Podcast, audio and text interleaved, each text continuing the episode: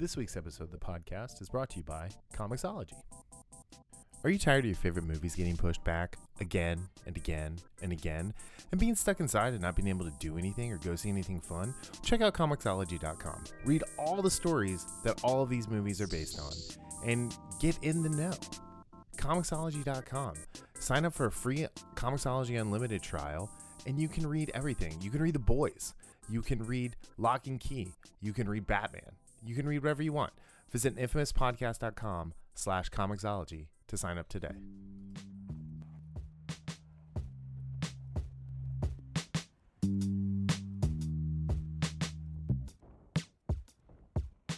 Hey, welcome back to the Infamous Podcast. This is Brian. This is Daryl. And this is episode 269, Wonder Woman, Down and Out?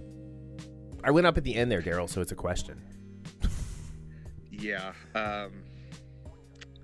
Yeah. For Wonder Woman, that is pretty accurate, yeah. I would say. Anyway, so it does not mean it's Wonder Woman Down and Out. We are talking about Wonder Woman 84 this week, and we are talking about episode 5 of season 5 of The Expanse, Down and Out.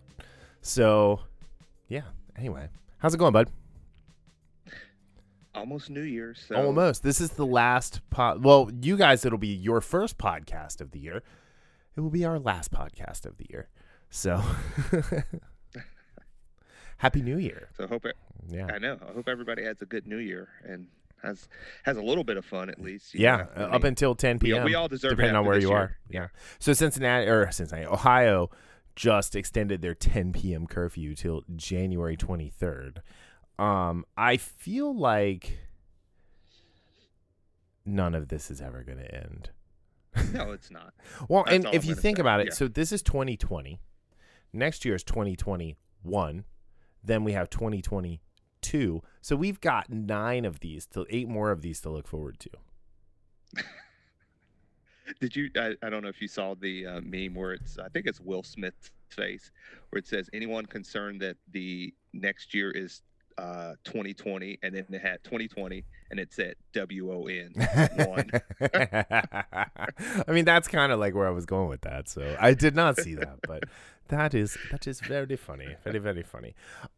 Okay, so first up is the fantastic, the wonderful, the ridiculous Wonder Woman 1984. I've talked to, let's see, not including you, 5 or 6 other people, and the best they said about it is that parts of it were fun, but it's not nearly as good as the first one. I've only heard the nicest thing anyone has said was, well, it was fun. Yeah, that's the best I heard. You know, I had what was it? Drew, our buddy Drew McNamara, texted me and asked like what I thought about it. He actually, I think he liked it. Let me hold on. Yeah, he said he wanted to know what my thoughts were on Christmas Day, and I haven't watched it. I said I haven't watched it yet. He said I went in with low expectations. I thought it was pretty good for a DC film. 7.2 out of 10. Ultimately, it was too long. And I replied, it was way too long. It reminded me more of Superman 3 than Wonder Woman. Patty Jenkins should have had some other writers take a stab at it. And it was boring. So one of the things I told, and I might have told you this too, but I told somebody else, I was like, this was like they filmed the first or second draft of the script. So this is suffering, I feel like, from the Last Jedi syndrome. It was a director-writer who had very little oversight, and we'll get into that. And they did, in this case, she did not want to cut things that probably should have been cut. The other thing is writing credit-wise, you've got Patty Jenkins, Jeff Johns, Dave Callahan, who I don't know, for the screenplay, but the story was by Patty Jenkins mainly and Jeff Johns. Yes. I'm just going to start by saying I used to love Jeff Johns. He used to be one of my favorite comic book creators. Jeff Johns has entered the Frank Miller stage of his writing career where his best days are long behind him. Frank Miller, to me, hasn't written anything relevant since RoboCop 2. So, I mean, we're talking like 40 years. Jeff Johns has not written anything relevant in the last 10 years, in my opinion. Yeah, and anytime he gets into the visual medium, Green Lantern, it's hot garbage. Yeah, it... Yeah, I don't know what to say about... Like, I don't even know where to start. I mean, there's... This was one of those where... Like, I won't say my expectations were high for this movie. No. Especially after the last few weeks, you know, leading up to it. But I had expectations that it would be a halfway decent film based on... I thought it was going to suffer from sequelitis in the sense of it wasn't going to be as good as the first one. The first two-thirds of the first one, I would say. Yeah. I feel like it was right on par with the last third of the first movie. Yeah. Pretty much, yeah. So I was and again, first 10 minutes of the movie, well, the first scene of the movie, and we'll get into that a little bit, where they do the flashback in Themyscira, I was like, okay, I'm on. And, you know, I watched it again to make sure I didn't miss some things. And once again, that scene, the opening scene of the movie, really captured my attention. Mm-hmm. I was hyped and ready to go. I don't know who the little girl was that played young Diana, but I absolutely loved her. And I just thought this was going to be awesome. This movie is going to be so much fun. And then it happened. Well, okay. And then the real movie started. So the first movie was written, the screenplay was by Alan Heinberg, and the story was by Zack Snyder. Alan Heinberg and Jason Fuchs, F-U-C-H-S, Futch. Fuchs. Yeah, something like that. And so, yeah, I'm assuming someone made a big deal about an all-male writing team for Wonder Woman. So they said, well, we'll go all-female this time with Patty Jenkins and Jeff Johns. And, you know, who knows.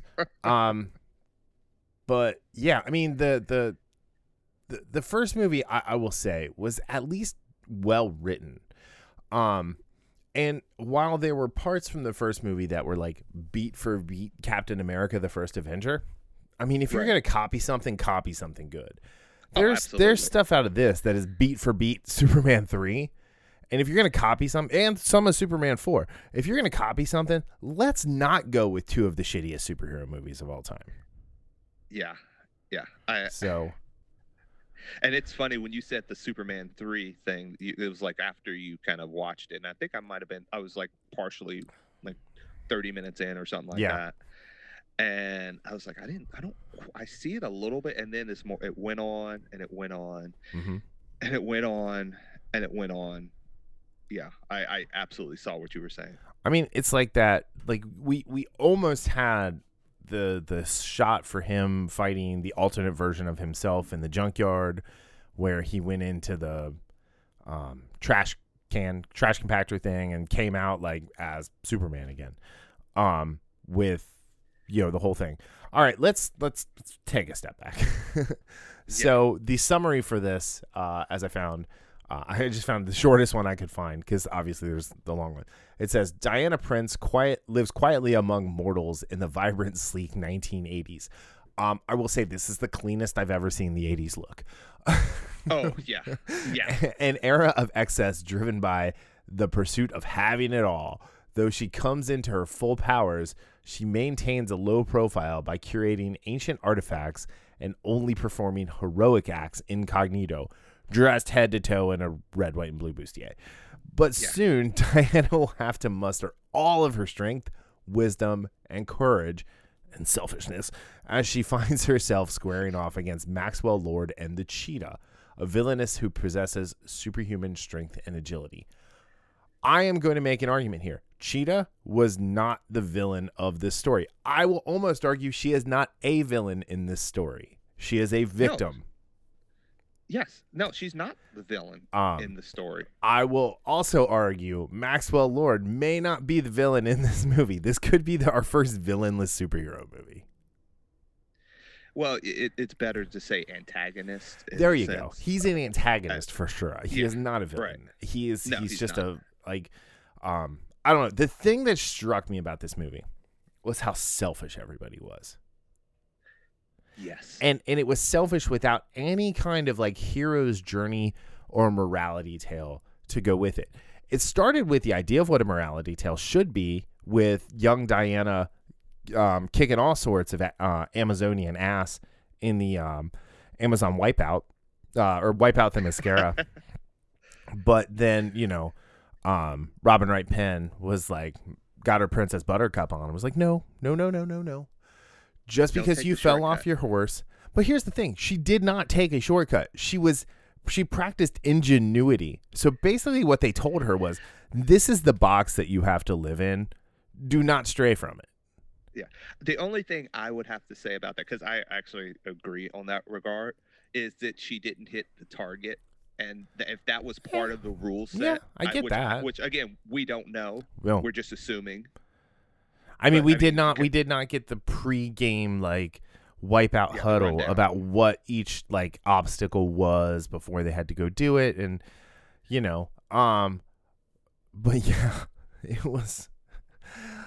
it was a really cool scene. And I will say, everything that they've shown us of Themyscira so far, even in the subpar Justice League movie, has been really cool.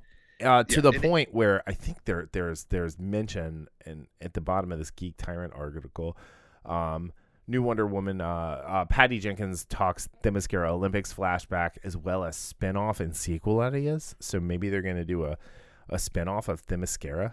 So... You know, that might be actually interesting, like not having like anyone we know, and it's like the Amazons of Themyscira or something. And someone breaks through the Zeus's invisible barrier. Or and again, I'm getting a little ahead of myself. Would they tell the tale of the Amazonians breaking free? Yeah. Because, again, one of the things we saw were... it could be called Amazonians Gone Wild. I should have known what that ooh was for. That brain over there working. You probably saw the smoke all the way from Kentucky. But when they were talking about, you know, one of the things we'll get into the whole golden armor sell toys thing, but you know, when they were talking about Asteria and how the Amazon, she held back, you know, mankind while the Amazons escaped. Did you notice those guys look very similar to Spartans from, you know, the 300? So I would wonder if they would do something like that, like tell at least part of the story of them escaping and then settling down. I don't know. Do you think Gerard Butler could get back into Leonidas shape? Ooh, I mean, I know he's like older now. I mean, I assume Fassbender is like still in you know, Spartan shape, you know, because, you know, all the perfection memes. So I assume he just walks around as perfection all the time. Anyway, no, the opening scene was really fun. I think the opening scene would have been more fun had it not been released on Facebook and Twitter and YouTube and HBO Max 2 weeks ago. Oh, see, I didn't watch it. So I couldn't help but like not see it, since I was like, all right, like you obviously want me to watch this for some reason. And I watched it, and I was like, oh, this is cool. And you know, it didn't show all of it, but it's like it showed enough of Wipeout Themyscira, and it's like, oh, yeah, it's kind of cool. It's like I like it. Yeah, it's like one of those trailers where you see something in the movie and you're like, this would have been so much cooler if I didn't see it in the trailer. Yeah, but like, so it opens with her like, you know, talking about this in the voiceover, and I gotta say, I love Gal Gadot's voice. Yes, I love it. Like I really like. She needs to do like audiobooks on top of all of this, on top of her busy acting schedule. But you know, she talks about how like, oh, there were lessons, and I should have paid attention. Yeah, because you still by the end of this movie had not paid attention to what you were supposed to have learned in that instance from Princess Buttercup. Yeah, and that again, that's one of the several things that is wrong with this movie, in the sense of you see what they're trying to do, but they just completely, you know, just fall on their face so many times getting to the end of what they're trying to do. And there's just a lot of confusion. And one of the things I mentioned, and we'll talk about Tome, considering, and this will be, could lead into the second introduction scene. Well, hold on. Before we move on, like, just one kind of last, like, beating of the dead horse. You finished Avatar, right? The Last Airbender. I have not. Okay. You at least you saw the flashback where the monks figured out he was the Avatar, and they didn't want to tell him because he was too young, but they decided to. This is what happened if the Fire Nation did not wipe out the Air Nomads, is they pulled him aside and said, "You're not allowed to have fun anymore. You're not allowed to have any of this ingenuity. You were not allowed to be the best thinker of all of us, a strategist even. You have to fit into the mold of what we say you are and do it the way it's always been done." That's pretty, yeah. And that's what bothered me the most. Especially like someone with a daughter who is constantly pushing her to think outside of like her own little bubble, especially in this day and age where, you know, she goes to school, she comes home. She has nothing else to do because everything is, you know, shut down in the world. So it's like, how can she gain any kind of experience outside of a book? And right. So it's like, well, how would you approach that? If this was a real situation, how would you approach that? And there's no wrong answers when I ask that question. Unless it's like, oh, well, you know, you need to make a snap and, you know, get rid of everybody. Yeah. It's like, no, that's cheating and lazy. Yeah. So tell me about the biological weapon. No, I'm kidding. I'm 100% kidding. 80% kidding. All right, 12. Anyway, so. But yeah, okay, so this was the first opening. I feel like this is a strong opening to a movie. Yeah, because it gives you, you know, it goes back to a little bit, you know, telling you a little bit of the backstory of the character. It starts off giving you what you think is going to be the overriding theme of the movie. And I mean, it's just fun, and it's also fun. Yes. So and unique, and that is a way to start a movie. Mm-hmm. Unfortunately, the second opening scene happened. Yeah. The mall scene was ridiculous. It was clunky. It was ugly. And you know, we grew up in the late 80s and 90s. And did you ever see a mall that clean?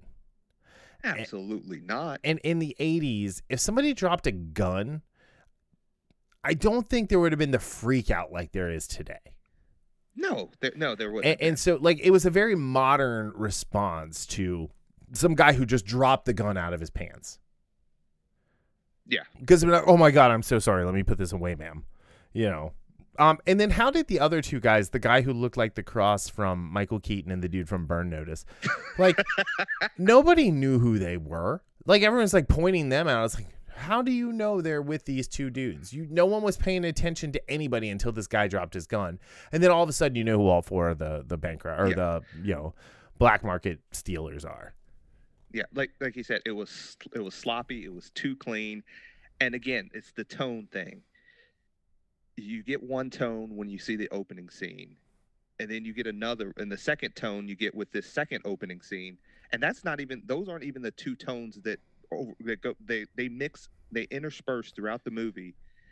And and again, one of the things you said yesterday is that they didn't need these two opening scenes. And no, you're right. What's our favorite word when it comes to this stuff? Restraint. Yes. She had zero restraint. In this quote, there was an interview with Joe Blow, and she's talking about the two opening scenes. And I guess Warner Brothers was saying, we would like you to cut one of them. And she said, I wouldn't have jammed it in there because of the success of the film, because it actually made the movie too long. We have two openings in our movie, and we would talk about it with the studio all the time. And they would say, you've got to cut the mall in the 80s, or you've got to cut the Amazon. And I was like, we can't cut either. This is an artist who is too in love with her own vision and her own work. And it's why I think Patty Jenkins probably is not an auteur. She's not a writer director. She's a director. She knows how to do action. No argument there. It's everything else in between, like, where it kind of struggled. And I have to give credit to WB in this instance. You know, we rip on them a lot because of their just boneheaded decisions. And this is one of those cases where they were actually right. It stunted a great start to a movie by having this mall scene in here. Yeah, like there was the scene where she came from out of nowhere and she saved the little girl with the never-ending lasso, which we'll get to that. Yes. So she saves the little girl, drops her on the rocking horse, probably breaking her pelvis in the act of doing that. She comes back up, and then what was the little black girl doing? Like, and how is the mom of that little black girl just letting her walk out in the middle of, like, a fight with a crazy person dressed up and, you know, a dude holding a gun? And then she you know, took the boomerang tiara and, like, threw it around and knocked all the cameras out long after they'd already caught her doing stuff. Yeah. Like, like from the beginning, I was like, I am nitpicking this movie, and I don't want to nitpick it because I wanted to like it. Yeah, and I did the exact same thing in that scene, in the sense of, I'm like, okay, why is this little girl doing this? What's going on here? And we're not going to even get – and again, this demon book. How did she slide across the sticky mall floor like that? Because those floors are not sticky, because if those floors were, like, slippery – I'm sorry, people they're not slippery. People would fall in everywhere. And she, like, slid all the way across to the well-placed bear. You know, breaking her tailbone in the action of being thrown 30 feet across the floor. I mean, so now she's crippled two little girls. Like, this is how the movie starts with our quote-unquote hero. And let's not forget the bride that she saved from, like, getting knocked off the there was that too. And she just dumped her on the ground, ruining her wedding dress. Yeah. She kicks the car with no thought for, like, what other cars are coming through this intersection. It was like, it was just really kind of funny. I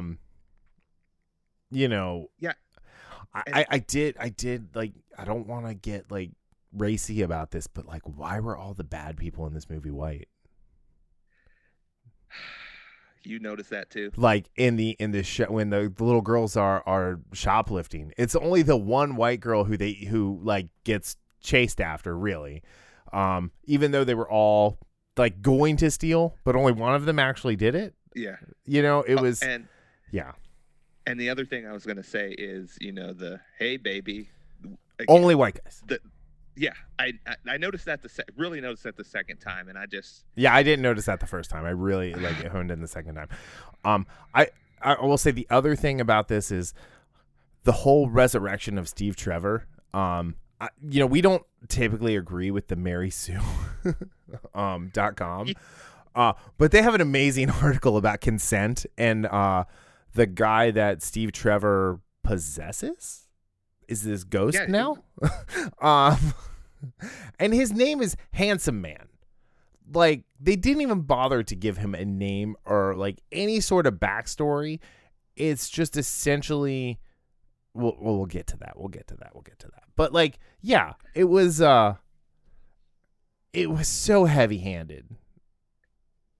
Yeah, the first one was not heavy-handed at all. And, like, you know, they had a relatively diverse group of the wannabe Howlin' Commandos with Steve Trevor there. There was the Native American guy, there was the French guy, there was the Hispanic guy, there was a black guy. It was organic. It made sense. Yeah. None of this movie made any sense. And we haven't even got to Kristen Wiig yet, who I thought was... You mean Electro? Right? One of the weakest links of the movie. 100%. Angel and I were talking about this because, like, she was kind of coming in and out watching it, and, like, Kristen Wiig is, I'm sure people find her attractive. I'm not necessarily in that camp, but, like, I'm not judging her. You, you, she could play the frumpy part, absolutely. But at no point would you ever think she's on the level of, you know, Diana Prince, as far as, like, getting attention from anyone. Yeah. So, but we're jumping all over the place. Let's rein this back in. So the whole point of this movie is a wishing stone. The dream stone. The dream stone, that the monkey's paw, which they like every time you hear them say monkey's paw, take a drink. Because you're not going to die of liver poisoning, but you're probably going to have a really nice buzz by the end of the movie. Yeah, and I think Minerva was the only one to call it Dreamstone, because she said, sounds like it would be a Dreamstone to me, or something along those lines. Yeah. But yeah, I thought for a movie that does not have a very big cast, I don't really feel like they did a great job casting this movie. Gal Gadot, however you want to say it, I don't know how to say it, is Wonder Woman, no doubt. I think she's great in the role. I think she looks the part, she sounds the part, and the physicality that comes with Wonder Woman, I 100% buy. Disbelief suspended. Yes. Right. Chris Pine as Steve Trevor the first time out, chef's kiss, perfect casting. Kristen Wiig, nah. Pedro Pascal, nah. You know, and that's it. That's really it. And so 2/3 of their cast is like, eh. Like, I don't know why they did this movie in the 80s. Like, they've wasted two of the more important canonical bad guys in Wonder Woman's Rogues Gallery. Right. And on the 80s. Mm-hmm. And they made the same mistake when you're talking about heavy-handed that Captain Marvel did. One of the things that I had issues with Captain Marvel is they made sure that you knew this was in the 90s. Yeah. From the soundtrack, again, I liked all the songs, but they did not fit. They didn't do a good job fitting the soundtrack into the movie. Especially the music she listened to. Like, she was not listening to Nirvana when she came back to Earth. She was still listening to Guns N' Roses and Bon Jovi and Def Leppard. You know, yeah. She wasn't like jamming out to Come As You Are, because she has no idea what that song is. You know, to get nitpicky again, most of the games in the arcade were from later in the 80s. Yes, I noticed that. Like when I saw Operation Wolf, I'm like, that wasn't 80. That wasn't 84. I think it was 86. I had to look it up. It was 87. 87. Okay. The other thing. So Maxwell. Okay, I'm just gonna skip to the end. Maxwell Lord's big thing is, how does he touch everybody to grant everybody's wishes? Right. All right. So instead of using Mike TV-esque technology from the Wonka factory, how about we make this movie in 1986 and Hands Across America becomes a thing? For this movie, that would be, that would have been interesting. Wonder Woman 1986 sounds just as good as 1984. I get it, you're going for the Orwellian thing there. You know, you're trying to be edgy and on the nose, but you know, he's like, if this happens in 86 and he goes and he just holds one person's hand and everybody's touching, doesn't that kind of, you know, work? Yeah, he could be there in Philadelphia, like on the mic, like, everybody wish for world peace or wish for what you want, and you know, same thing without Willy Wonka technology. I mean, think about that. Like, he moved Mike TV from, you know, the pad to the TV with the particles that went across the air and into the, you know, the other part. Again, stealing from another movie. I'm like, how many times did they do or say something in this movie and you just shook your head at? Like, I had kind of like, to quote IROC in Ready Player One, the movie, I kind of like have a carpal tunnel thing from repetitive motion in my neck. I can't really look left anymore. When he went to visit, and I know we're jumping all over the place, but when he went to visit the president, and the president says that to him, like, "Oh yeah, that's how it was explained to me." Yeah. that was probably one of the bigger sighs of the movie for me, because the only thing that would have made that better is if Gene Wilder were still alive and he was able to somersault into the room and be like, Wonkavision.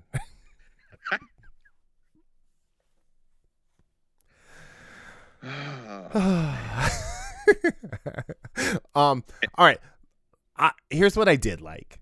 I liked the chemistry between Diana and Steve Trevor. That was a given. I liked everything that happened in Bialya for the most part. I liked the way they kind of broke her down as her powers went away or were fading. Starting with the garage when she tried to pull the lock and he's like, oh, that's a strong lock. And it's like, okay, this is the thing she loves the most. Her powers. And, you know, she's giving them up like Superman 3 and 2.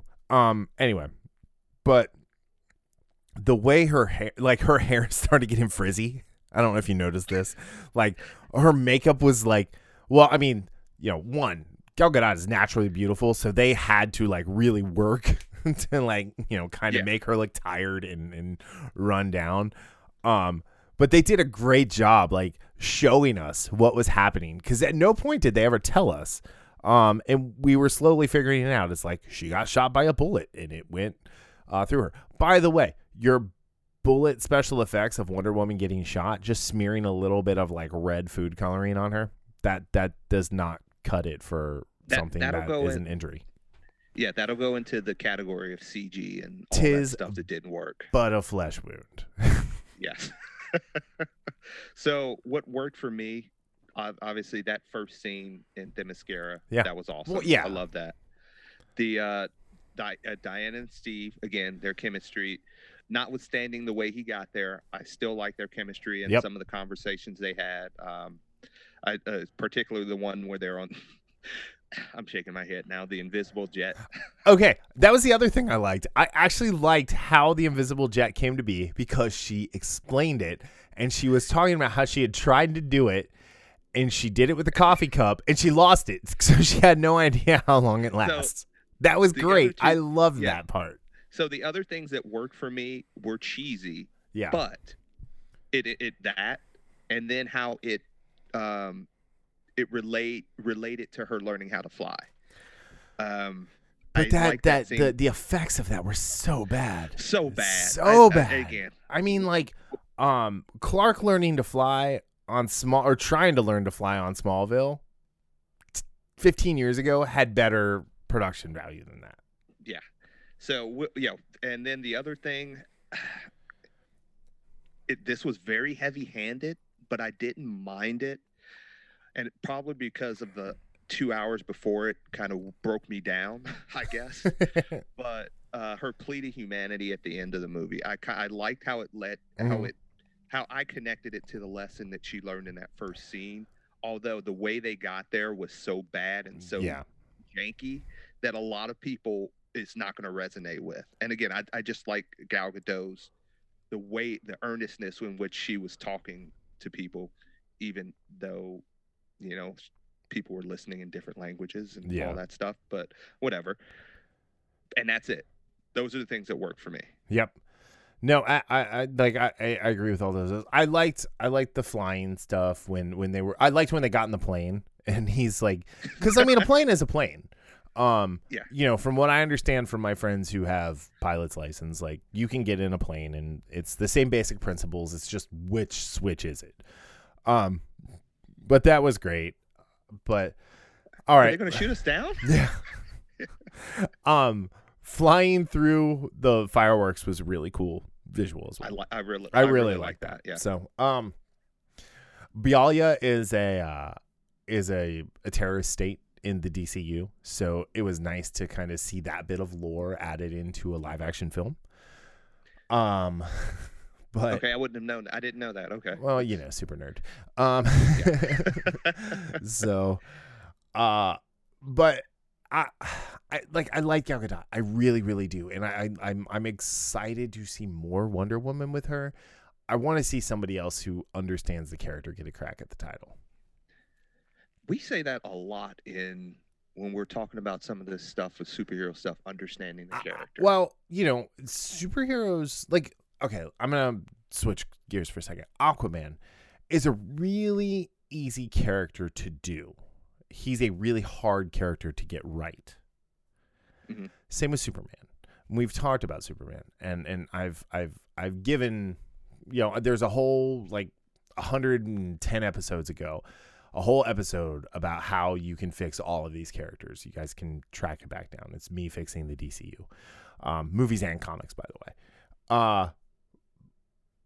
way.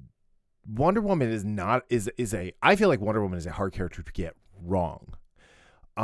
Because she's got a lot of things going for her. One, she comes from a warrior society. So she's already going to have some level of naivety, mm-hmm. naivete about her, about how the real world works.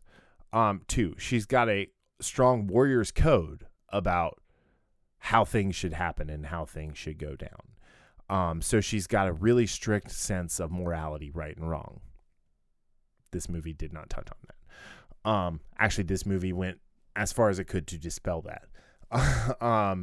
You know, and then three, she's got a really awesome power set, but she's not wholly invincible. Right. So when you have her, like when they showed the vulnerability of her in this, that was a great moment for this character to learn some humility that she maybe was not quite in touch with since she was a little kid. And that was the lesson, right? You need to be humble. You need to do things the right way. Like, I get that. At the same time, like, you know, she needs to be she is ambitious. She is, you know, one of these people who can do, you know, lots of different things, which is what makes her amazing and wonderful. Yeah, and also I didn't mention that, but like you said, I did like how they slowly showed her breaking down her power set.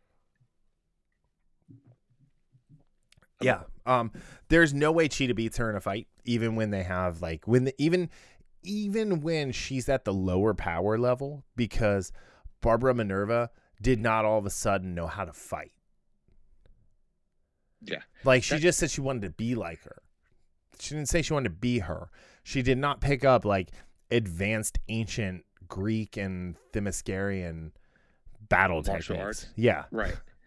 Yeah. Just because you're fast and strong, that gives you an advantage over people who aren't as fast and strong, but you're going to get someone who all her life has been taught to fight. Yeah. Like let's look at like Ronda Rousey before like Holly Holm took her to task. Like she's not a big woman. She's relatively short. She's you know, she's got a great center of gravity, which is what makes her such an amazing judo practitioner. So when she fought some of these women who were bigger, had longer reach, were definitely stronger than her, she was able to use her skills that she had honed her whole life to be dominant. Mm-hmm. Now she went up against Holly Holm, who was just better that day. And, you know, that's how it works. But at no point, even as she's like, you know, Diana is breaking down, like I don't see her relying on, you know, the magic Wakanda bracelets or the Wolverine bracelets. There's a great meme that Haley sent me. It was Deadpool doing the X-Force. And then Wonder Woman's like, hey, that's my move. And then T'Challa's like, no, this is Wakanda forever. And then Wolverine's like, I've been doing this for 50 years. So, but, you know, like I liked how they went out of their way not to make her a one-trick pony this time around with that one move. Right. Unfortunately, they overcompensated with the never-ending lasso of truth. So is it just as long as she needs it to be? You know, I think it's kind of like a Green Lantern ring. It'll do whatever she imagines it should do. Like, you notice how it broke into two parts and wrapped around the two dudes at the mall, but she still was holding on to the other end. Right. Yeah. You know, she was, you know, for someone who's a really good fighter and has been documented in this whole cinematic journey as a great tactical warrior, she sure took a long time bringing down four normies. Yeah. Now that I think about that, they took her a long time to break down four normies. Maybe she got soft living in D.C. Maybe that's what the whole problem was right now. But yeah. We haven't even talked about Pedro Pascal. So going in, there were people saying that this was like a Trump thing. Patty Jenkins saying it's a Gordon Gekko thing. I think it's totally making fun of television evangelists. I think it's closer to that too. Again, this is one of those cases where I liken it to, I think season 2 of The Punisher? Seasons, right? I only watched the first half of the first episode of season 2. And I did not like season 1 enough to deal with more Frank Castle bullshit. Oh, okay. So it was one of the articles, a couple articles came out talking about, they're talking about the, white nationalists and stuff like that. It was... And I went in with that expectation, and then going to watch it, which again, Punisher season 2, it's a letdown. But what were the white nationalists in this? They weren't. That's what I was getting. He had a really diverse staff. Like his chief of staff was like some black dude who was supposed to be going for an accounting job. Oh no! I'm talking about Punisher season 2, and then how it relates, and how it relates to Wonder Woman 84. Talking about this was making fun of Trump. I did not see that. I didn't get it. He had like funny hair. Like maybe that was like the thing. But like it's the 80s, he had a fabulous head of hair. Yeah. Like I don't know. I don't know if that was a wig or Pedro Pascal's real hair. I like to think it's his real hair because it was just fantastic. it was 80s hair. Yeah, it was 100% 80s hair. The scene where Steve Trevor comes out and he rolls up the suit sleeves and he goes, "I guess they do this now." I was dying during the fashion show. Does everybody parachute now? Does everybody and that's only works because Chris Pine has impeccable comedic timing. Yes, so much. That happens a lot. That's one of the things that why I love Chris Hemsworth so much in Thor is because he has that timing that if it was in someone else's hands, it would fall flat or just seem really just eye-rolly cheesy or something like that. Yeah. And Chris Pine is absolutely in that same category. And is it just me or is he really starting to look like his dad? Yeah, he does. Like I was noticing his hair. I was like, it's getting a little gray around the edges. Well, I mean, that could have just been like makeup, they could have just grayed it up a bit. Yeah, I don't know. But like in his face, he is starting to look more and more like his dad, where like before he did not really look like, Anyway, so, all right. Like Pedro Pascal was not, I don't want to say he wasn't the right choice for this, but he wasn't. Let me rephrase that. He wasn't the wrong choice for this, but at the same time, he wasn't necessarily the right choice for this character. I see what you're saying. I see where you're going with that, and mainly because, and so this is where I the burden of knowledge about some of these characters in the comic verse is like Maxwell Lord was a part of Checkmate. He was, I think, I don't remember if he's a black king or white queen or white king, but he was a member of like a really like nefarious spy organization. He actually had the power of mind control. That's why Wonder Woman broke his neck and like became a villain for a while during the whole OMAC thing. Spoilers, but that sounds like Jessica Jones and Kilgrave. Similar.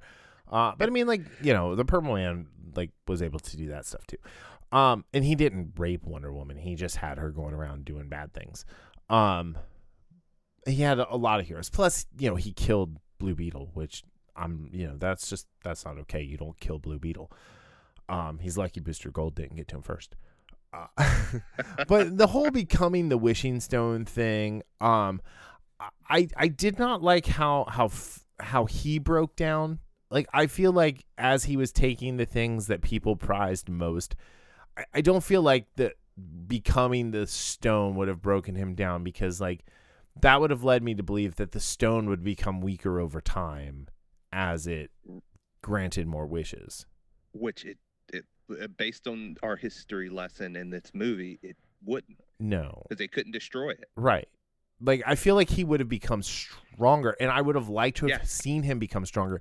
And to be honest, rather than the slogfest fight between, you know, animal version Barbara and Wonder Woman, I think it'd have been cooler to watch Maxwell Lord have a little more power and maybe be able to use some of that mind perception type stuff against Diana to make it at least a believable fight, and maybe have her fighting with herself, especially after having given up Steve the way she did. I think that would have worked a lot better than what we got. I'll be fair. This is me second guessing. I didn't write this movie. I didn't create the art that is this movie. So, you know, I definitely think Patty Jenkins had a lot to live up to after the first movie, because the first movie is super well received. This movie opened on Rotten Tomatoes with like an 89%. It's the first movie in a long time I remember that has had its fresh designation on Rotten Tomatoes revoked, because the critic ratings, it was at like 65% last time I looked, and the audience ratings went from like the 90s down to the low 70s. It might be lower than that now. I didn't look today. Yeah, I haven't looked, but yeah, it was the bomb drop of the ratings, was people actually looking at the movie and as a movie itself, and not as, you know, hey, Patty Jenkins did this, right. Which I think sometimes that happens with, especially with, you know, some of these certified critics. They look more at who's directing, who's writing. Well, and I mean, what they're trying to say. The certified critics that get to see like the get to write the reviews pre-embargo, you know, they're behooved to write nice things about everything that they're given. Yeah. So just plain and simple. All right. So real quick. So Christopher Polaha, who played the handsome man. So Diana wished that Steve was back. Why is it that like Steve had to inhabit this dude's body, but when the president said he wanted more nukes, 100 new nukes showed up? Why didn't he just show up out of the ether? It would have made way more sense. And I understand the thing that the Mary Sue was talking about consent, and how this guy did not consent to have his body taken over and have Wonder Woman do the things, you know, to quote unquote, to quote Varys and Korra, to do the thing, you know, you know, and so I don't know if I want to go that far with it necessarily, but at the same time, you know, it really does hit on a point, because like, did nobody wonder where this guy was for a few days? Yeah. And yeah, we don't have to go that far into it, but it's right. One, it never made sense. It didn't go anywhere in the sense of they didn't figure out why it was his body. Right. Like they could have been like, oh, he was my great grandson or something like that. Right. Yeah. And then it was kind of predatory of her at the end, like hanging out outside of his place. Yeah, that was like weird. I found that really just kind of a strange beat. It's like, you know, I don't know. It was just odd. There was no need for it. That should have been completely. That's one of those things. Like if it seemed like a first or second draft where if you're looking over it, you just say, you know what? Why don't we just have Steve appear as Steve? Right, and I think it'd have been more interesting too for other people to actually meet her Steve. Right. Yeah, it I don't know. It was strange. It was just really, really strange. It's just one of the many just weird choices that either didn't go anywhere or didn't service the story like it should have. Okay, so here's the last thing: is this movie got pushed back like 6 times? If this is the movie that had come out last summer, before everything like kind of went down, do you think you would have enjoyed it more? Or do you think because of all the hype that we kept hearing about this and the fact that all the marketing stuff came out at the beginning of 2020, And we were inundated back then, and like we kind of still, I mean, we still see that Wonder Woman in the golden suit on the as a peg warmer. Do you think that changes how you felt about the movie? Absolutely not. Okay, because I'm the same. I went in wanting to like it. Yes, and again, for all the reasons we've mentioned, really enjoyed the first one. You know, last 20 minutes notwithstanding. Really love Gal Gadot. Like, I just love her as Wonder Woman. Steve Trevor's back. Chris Pine, even though, you know, they jerry-rigged it for him to be back, fine. That part of the movie worked for me. So I was looking forward to figuring out how he came back and all that stuff. And so, no, like I would feel the same way back then, you know, if it came out last year as I do now. It's just an extreme disappointment. It suffers from, again, a lot of movies, a lot of sequels have that issue where they want to go bigger and badder, and they miss the point of the story. They miss out on the character study, and that's what this did. I mean, it tried to do it, but it was very messily done. Yeah, in the sense of it was. I think messily is a great way to describe how this was. All right, the last thing. Let's talk about the end credit scene with Linda Carter. Why? Well, one, why? And two, it left with the cringiest line ever when she said, when the lady asked her name, and she said, it's Asteria. And she said, well, that's a beautiful name. And she goes, it's from my culture. What does that mean? It's from my culture. I have no clue. Like, it left the movie on such a, like, cringe note. Like, and it was already kind of cringy as it was.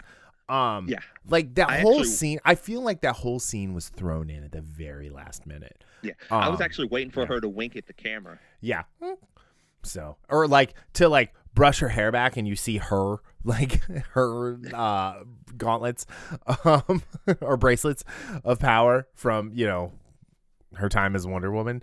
I don't know. I like that. Just nothing about that scene worked for me. And I love the Wonder Woman TV show. Like, a lot of that stuff I find, like, really hard to go back and watch. Just, like, the Hulk, the Incredible Hulk. But the Wonder Woman is still really fun. And Linda Carter is awesome in everything. Like, especially when she was the principal on Sky High. I was just about to say. And I'll bring up Sky High every single podcast. I love that movie. It's so good. I love that movie. I like it. And then, like, did you ever watch Zoom with Tim Allen in the I never watched that. No, the kid from The Happening and Kate Mara, that's a good one too. As far as those like kid superhero movies. Okay, out of 10 never-ending lassos, what's your score? So it actually went up to probably like a 4.5. Okay. After seeing the second time. So I gave it a 5. For me, anything like a 7 and above is really good. If it's really bad, it's 4 and below. I feel like this is a middle of the row DC movie, so it's a 5. Like, it was better than Birds of Prey and Justice League and Batman v Superman crap of crap, but it wasn't as good as Shazam. It wasn't as good as Aquaman. It certainly wasn't as good as the first Wonder Woman movie. It was better than Suicide Squad too. I can't do that movie now. Like, it's I can rewatch Suicide Squad. So I watched this twice, so none of you have to.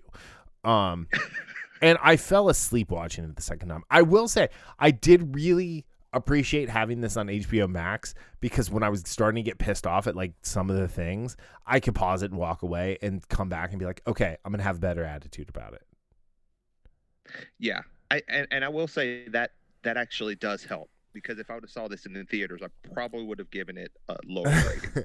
If I had spent money other than like the money I was already going to spend for HBO Max for the month. I actually you got to see this for free, you cheap bastard. You owe me $16. Well, like our boy Amos said, I know people in high places. You know? All right. Speaking of Amos, that is a great segue to episode 5. Man, episode 5. Well, one of the things Down and Out, by the way, about this episode of The Expanse, it was kind of the breather in a way that we needed, especially early on. Yeah, so in my notes, I have this. This is the actual calm before the storm. Yes. Is what I wrote after down. A storm before it. But no, like I feel like that was like the pre-storm, like if that makes any sense. Because where we're going to go over the next, 15 episodes. No, I'm counting the next season too. Where we go over the next 15 episodes with the Free Navy is just balls out awesome. Like the if you guys haven't read the books, please do so. They're very, very good. Like wait till the end of the season. You can get caught up before season 6 comes out. Really, really easy. Yeah. I will say the climbing out of the pit scene was better than I ever deserved to get from an amazing scene from a book. Yeah, absolutely. And I am really loving how just Amos seems like such a different character, but the same season. Like, it's Peaches. It's you know, because Peaches changes him in the book too, because he has someone to. Right. So like Naomi had to care. Well, not had to, but like Naomi cared for him. Now he is caring for someone, and it was like that whole thing from the doctor when he asked about the feelings. Cortazar. Thank you. Where he asked Cortazar, like, does it do you get it back or whatever? This is him like actively trying to be human, and directly sets up what happens in the final trilogy book.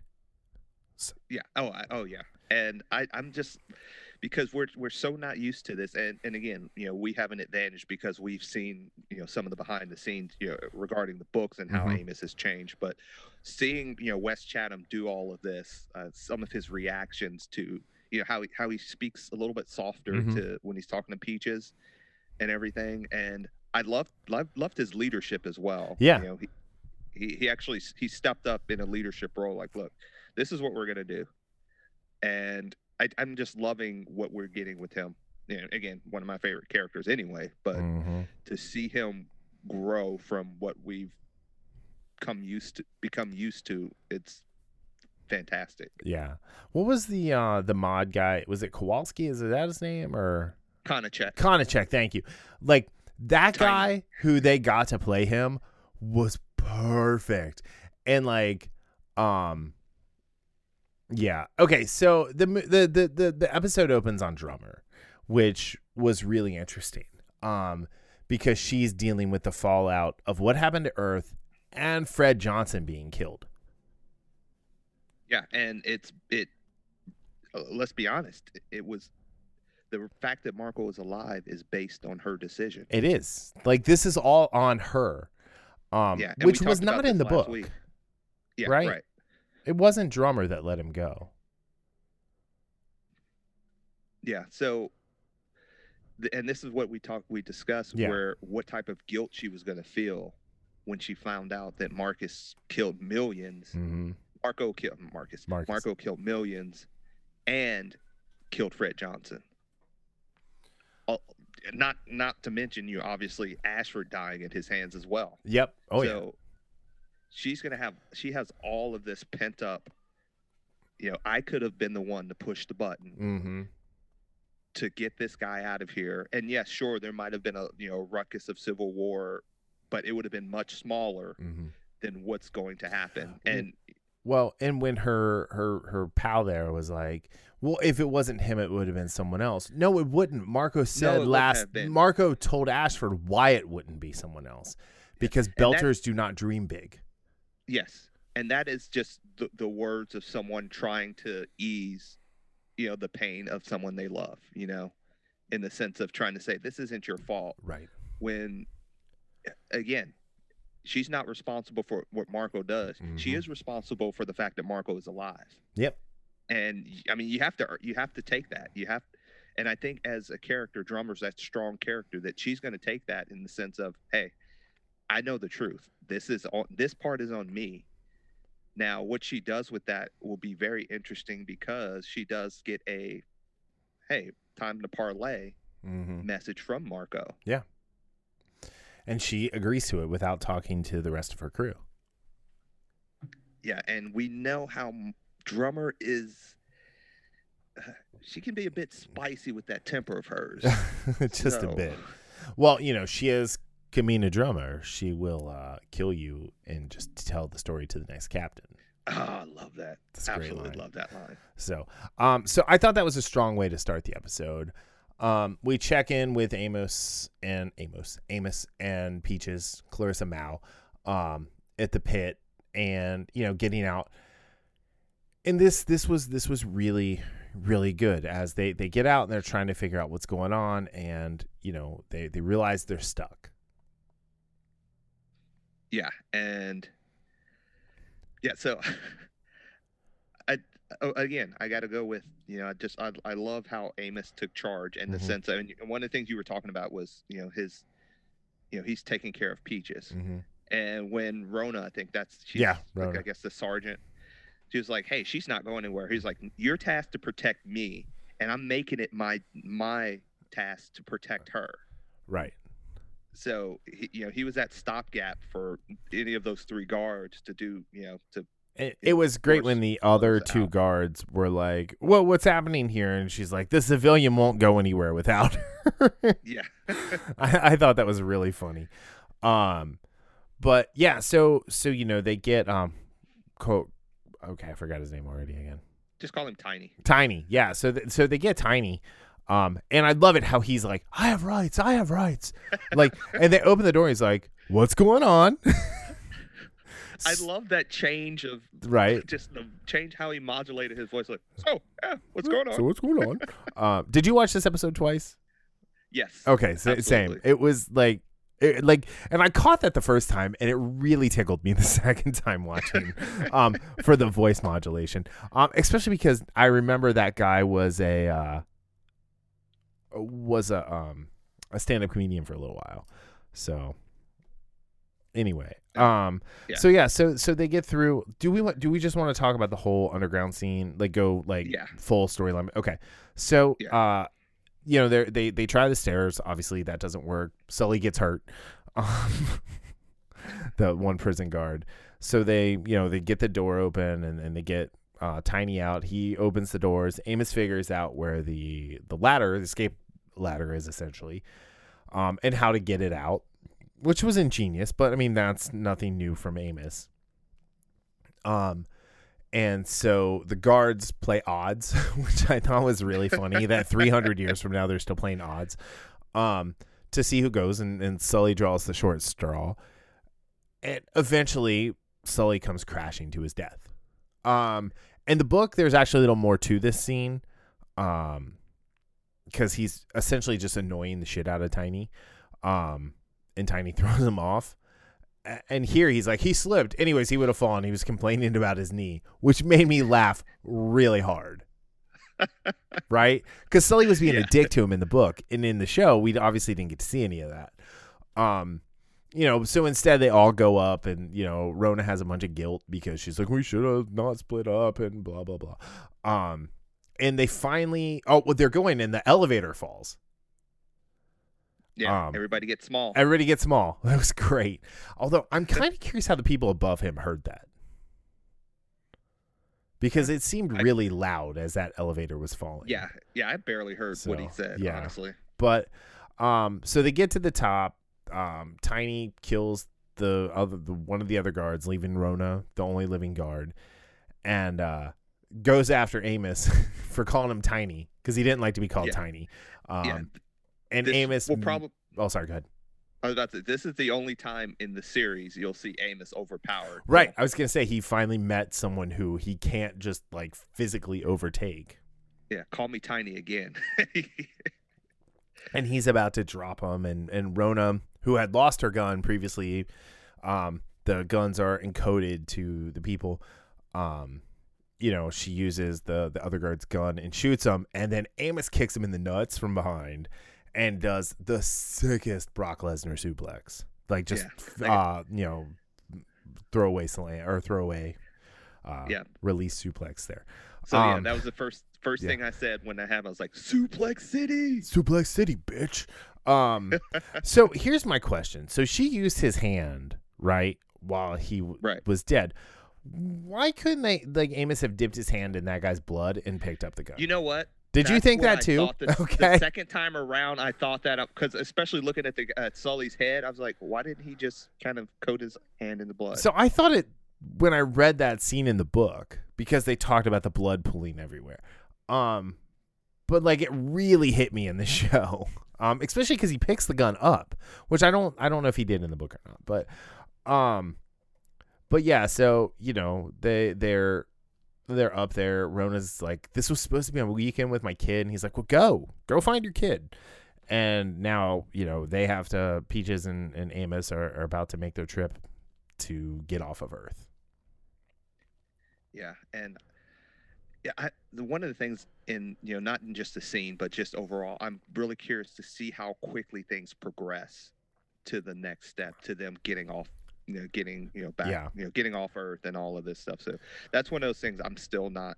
So I don't think it'll be as drawn out as it was in the book. Like, right. I think they're going to go find like the space yacht like they did, but I don't think it's going to be like the roving band of marauders or anything like that. I think yeah. He's like, it's Eric is in the next episode. It's already in the, you know, the notes for what's coming out. So, but like, you know, so he's going to go back to Eric and Eric will help them figure it out. But yeah. All right. So then we get back to Tycho.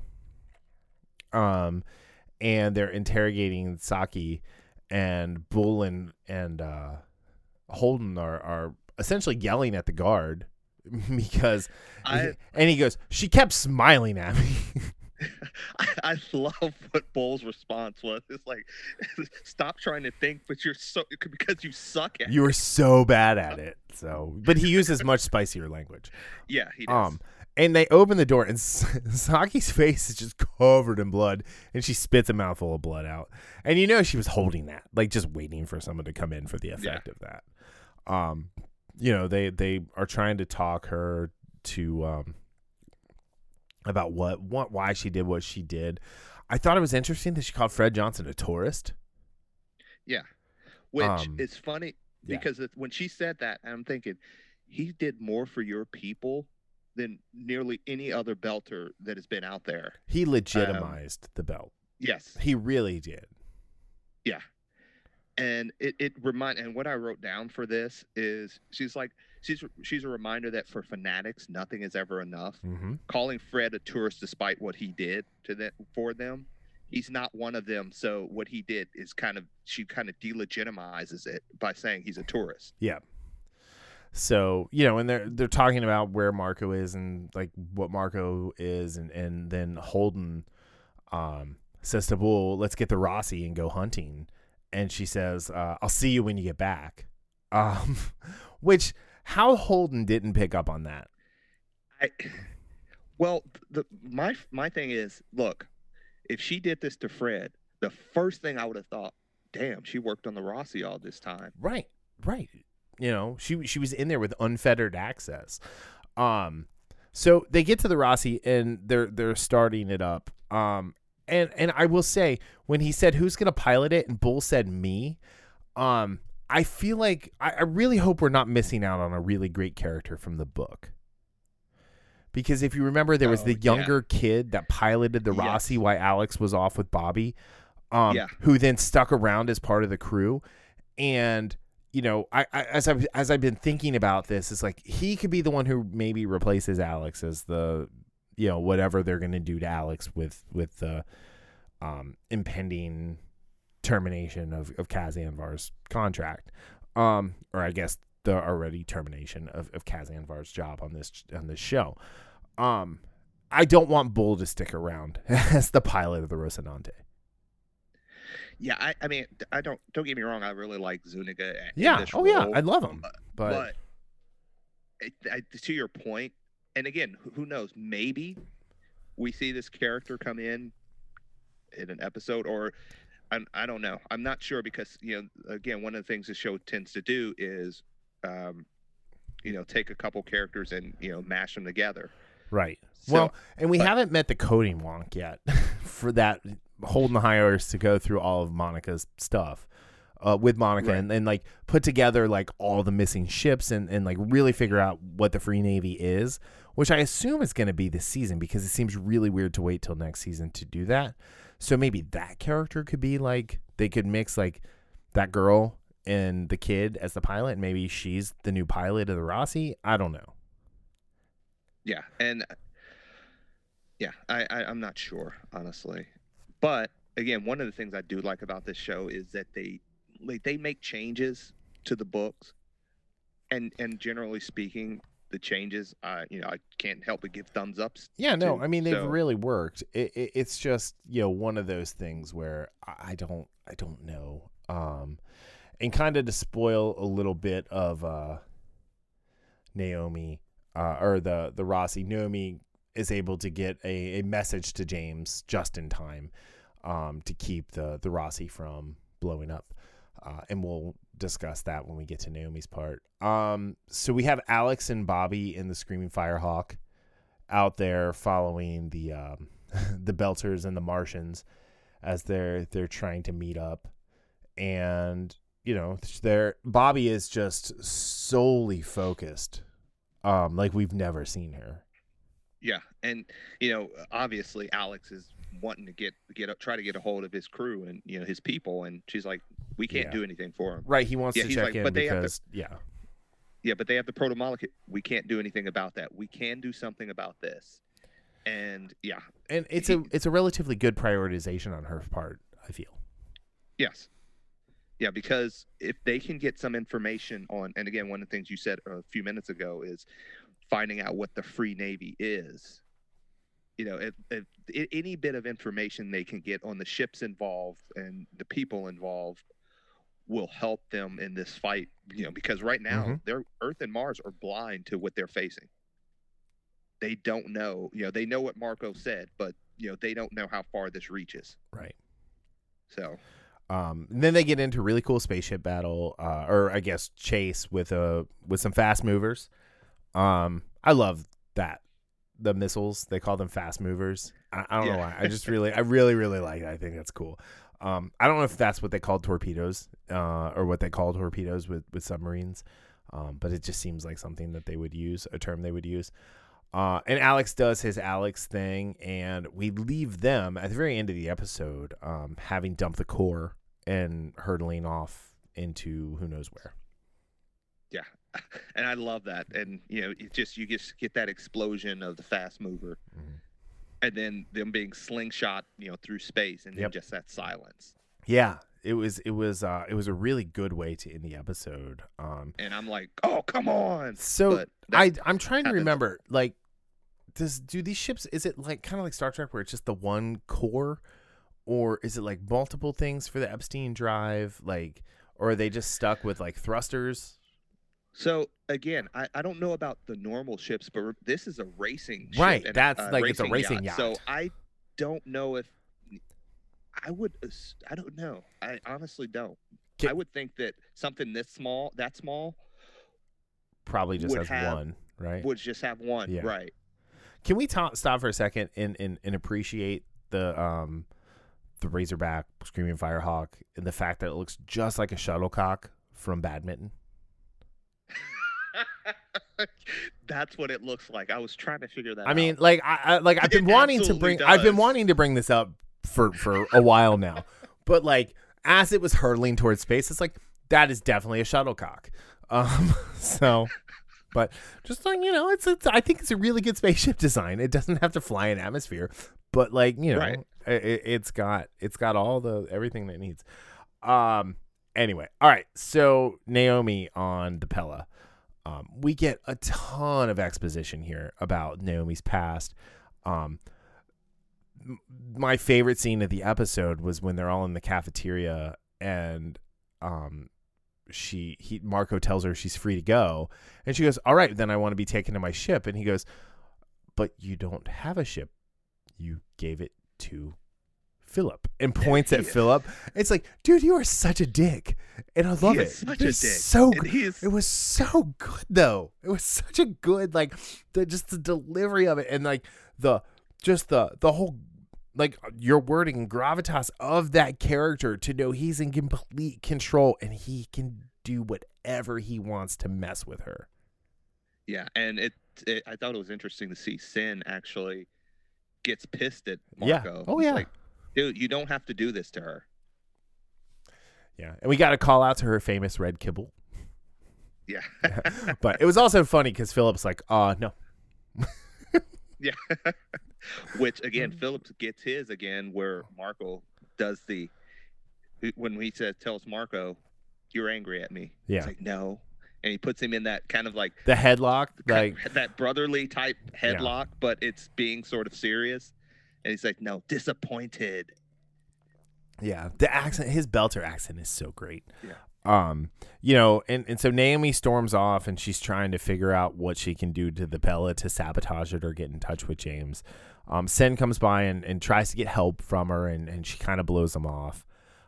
She goes back to eat. And Oksana comes in and basically tells her the only way she's getting away from them is, you know, through an airlock. Yeah. And meeting the briny deep. As you will. Did you notice real quick when she's looking at her access? Did you notice that the only access she has was doors and corners control? Yep, I thought that was great. That was like I'm surprised Thomas Jane didn't direct this episode. This episode was directed by Jeff Woolnough and written by Matthew Rasmussen. So both two new to this season at least. Yeah, no, I did notice that. And that's kind of foreshadowing for what's going to happen with her later. But she goes back to Sin, or she pockets a knife, sorry, and she goes to kill Marco. Yeah, and Philip sees her and saves her. Yeah, and talk about and again, this is one of those things when we talk about how Alex is not for espionage. Right. Neither is Naomi because she looks so sus. Marco, I need to talk to you. And she's like leaning forward. It's like she would totally get the spike if it was Among Us. Yeah. You are the imposter.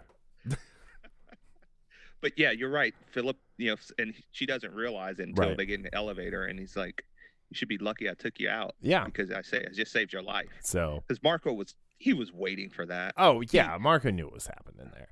But she goes to help Sin. She attacks him. She gets control of his pad and is able to contact Jim, and she saves him. And so she figures out after talking to Oksana that they put that code. Carol. What? Carol. Oksana is drummer. You're right. Sorry. When she talks to, is it Carol? Yeah, I don't know. It's K-A-R. Oh, you're right, Carol. I don't know why I keep calling her Oksana. Anyway, so Carol, yeah, she talks to Carol, and she realizes the code that she wrote to destroy ships is on the Rossi. So she gets in touch with Jim, and at the very last second saves the day. And while she's talking, you know, Sin grabs her, and you know that's kind of where we leave with her is them throwing her into a cell on the Pella, and she's yelling. And then did you notice the isolation mode? How like all of a sudden you can't hear? That was like the most heartbreaking thing. Yeah, and again, it was one of those things where I think I looked down and I just like her voice cut out. Yeah. And then I happened to look back up and I saw that, and it's like, whoa, that is messed up.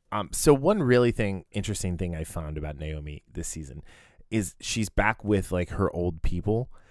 And she keeps slipping in and out of the Belter accent to the like kind of more like Britishy accent that she's been using the rest of the series. Have you noticed that? Mm-hmm. I haven't noticed that. I think it's a really great like character development for her because she's trying desperately not to backslide to who she was because she loves who she is. Yeah, and I'm kind of going over that in my head when we first, you know, got her and. And that's a really good. That was one of those details that is pretty cool to see. This season totally makes up for kind of how they did Naomi dirty, as the chief engineer on the Behemoth.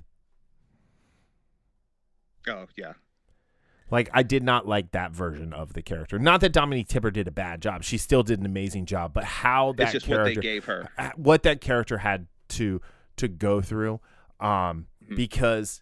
You know, she turned on the Rossi crew and the Rossi crew turned on her, which that does not happen with those people. And so no. it just never worked for me.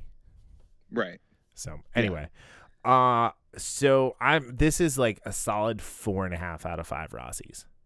Yeah, I agree. And one thing before we stop this, I think one of the more important lines, and this is going to come back to, I think, bite Marco, is when he tells Philip, he's like, feel what you feel, but you can't let those feelings rule you. Right. I think he's trying to, because he sees that despite everything that he said, despite being gone 15 or 16 years, you know, there's that Philip still wants to reach out to his mother. Yeah, he wants his mommy. Yeah, and and I think Marco is may see the cracks where Naomi could insert her love for Philip and to kind of put as a wall between what Marco has indoctrinated him in.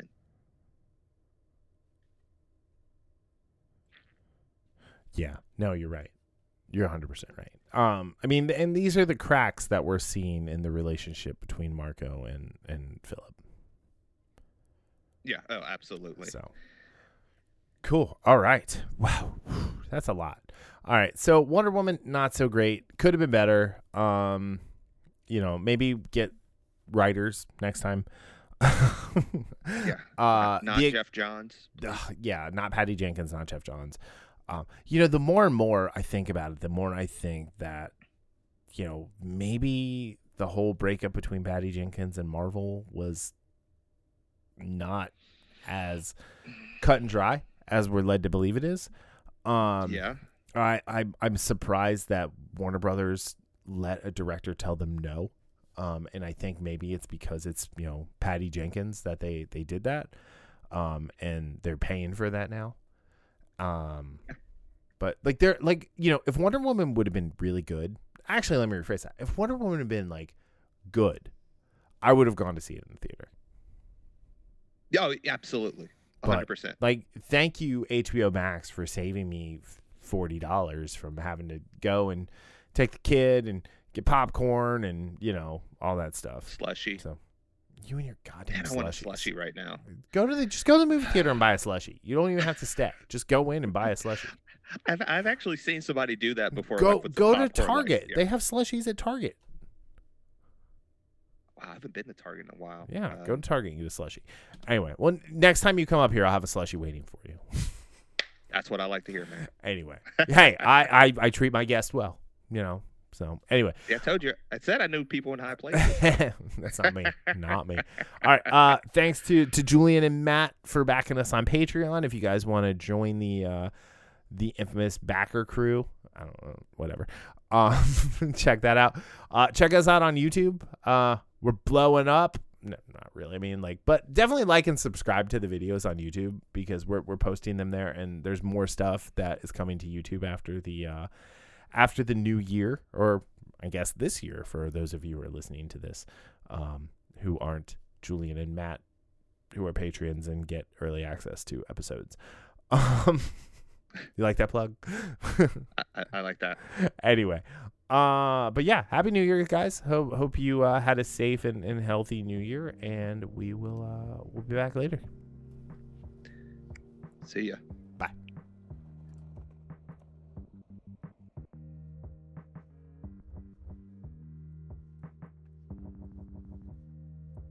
The Infamous Podcast is recorded in Kings Mills, Ohio, just north of Cincinnati, with new episodes out every Sunday. You can find more information about the show online at infamouspodcast.com. We're on Facebook, Twitter, and Instagram as @InfamousPodcast.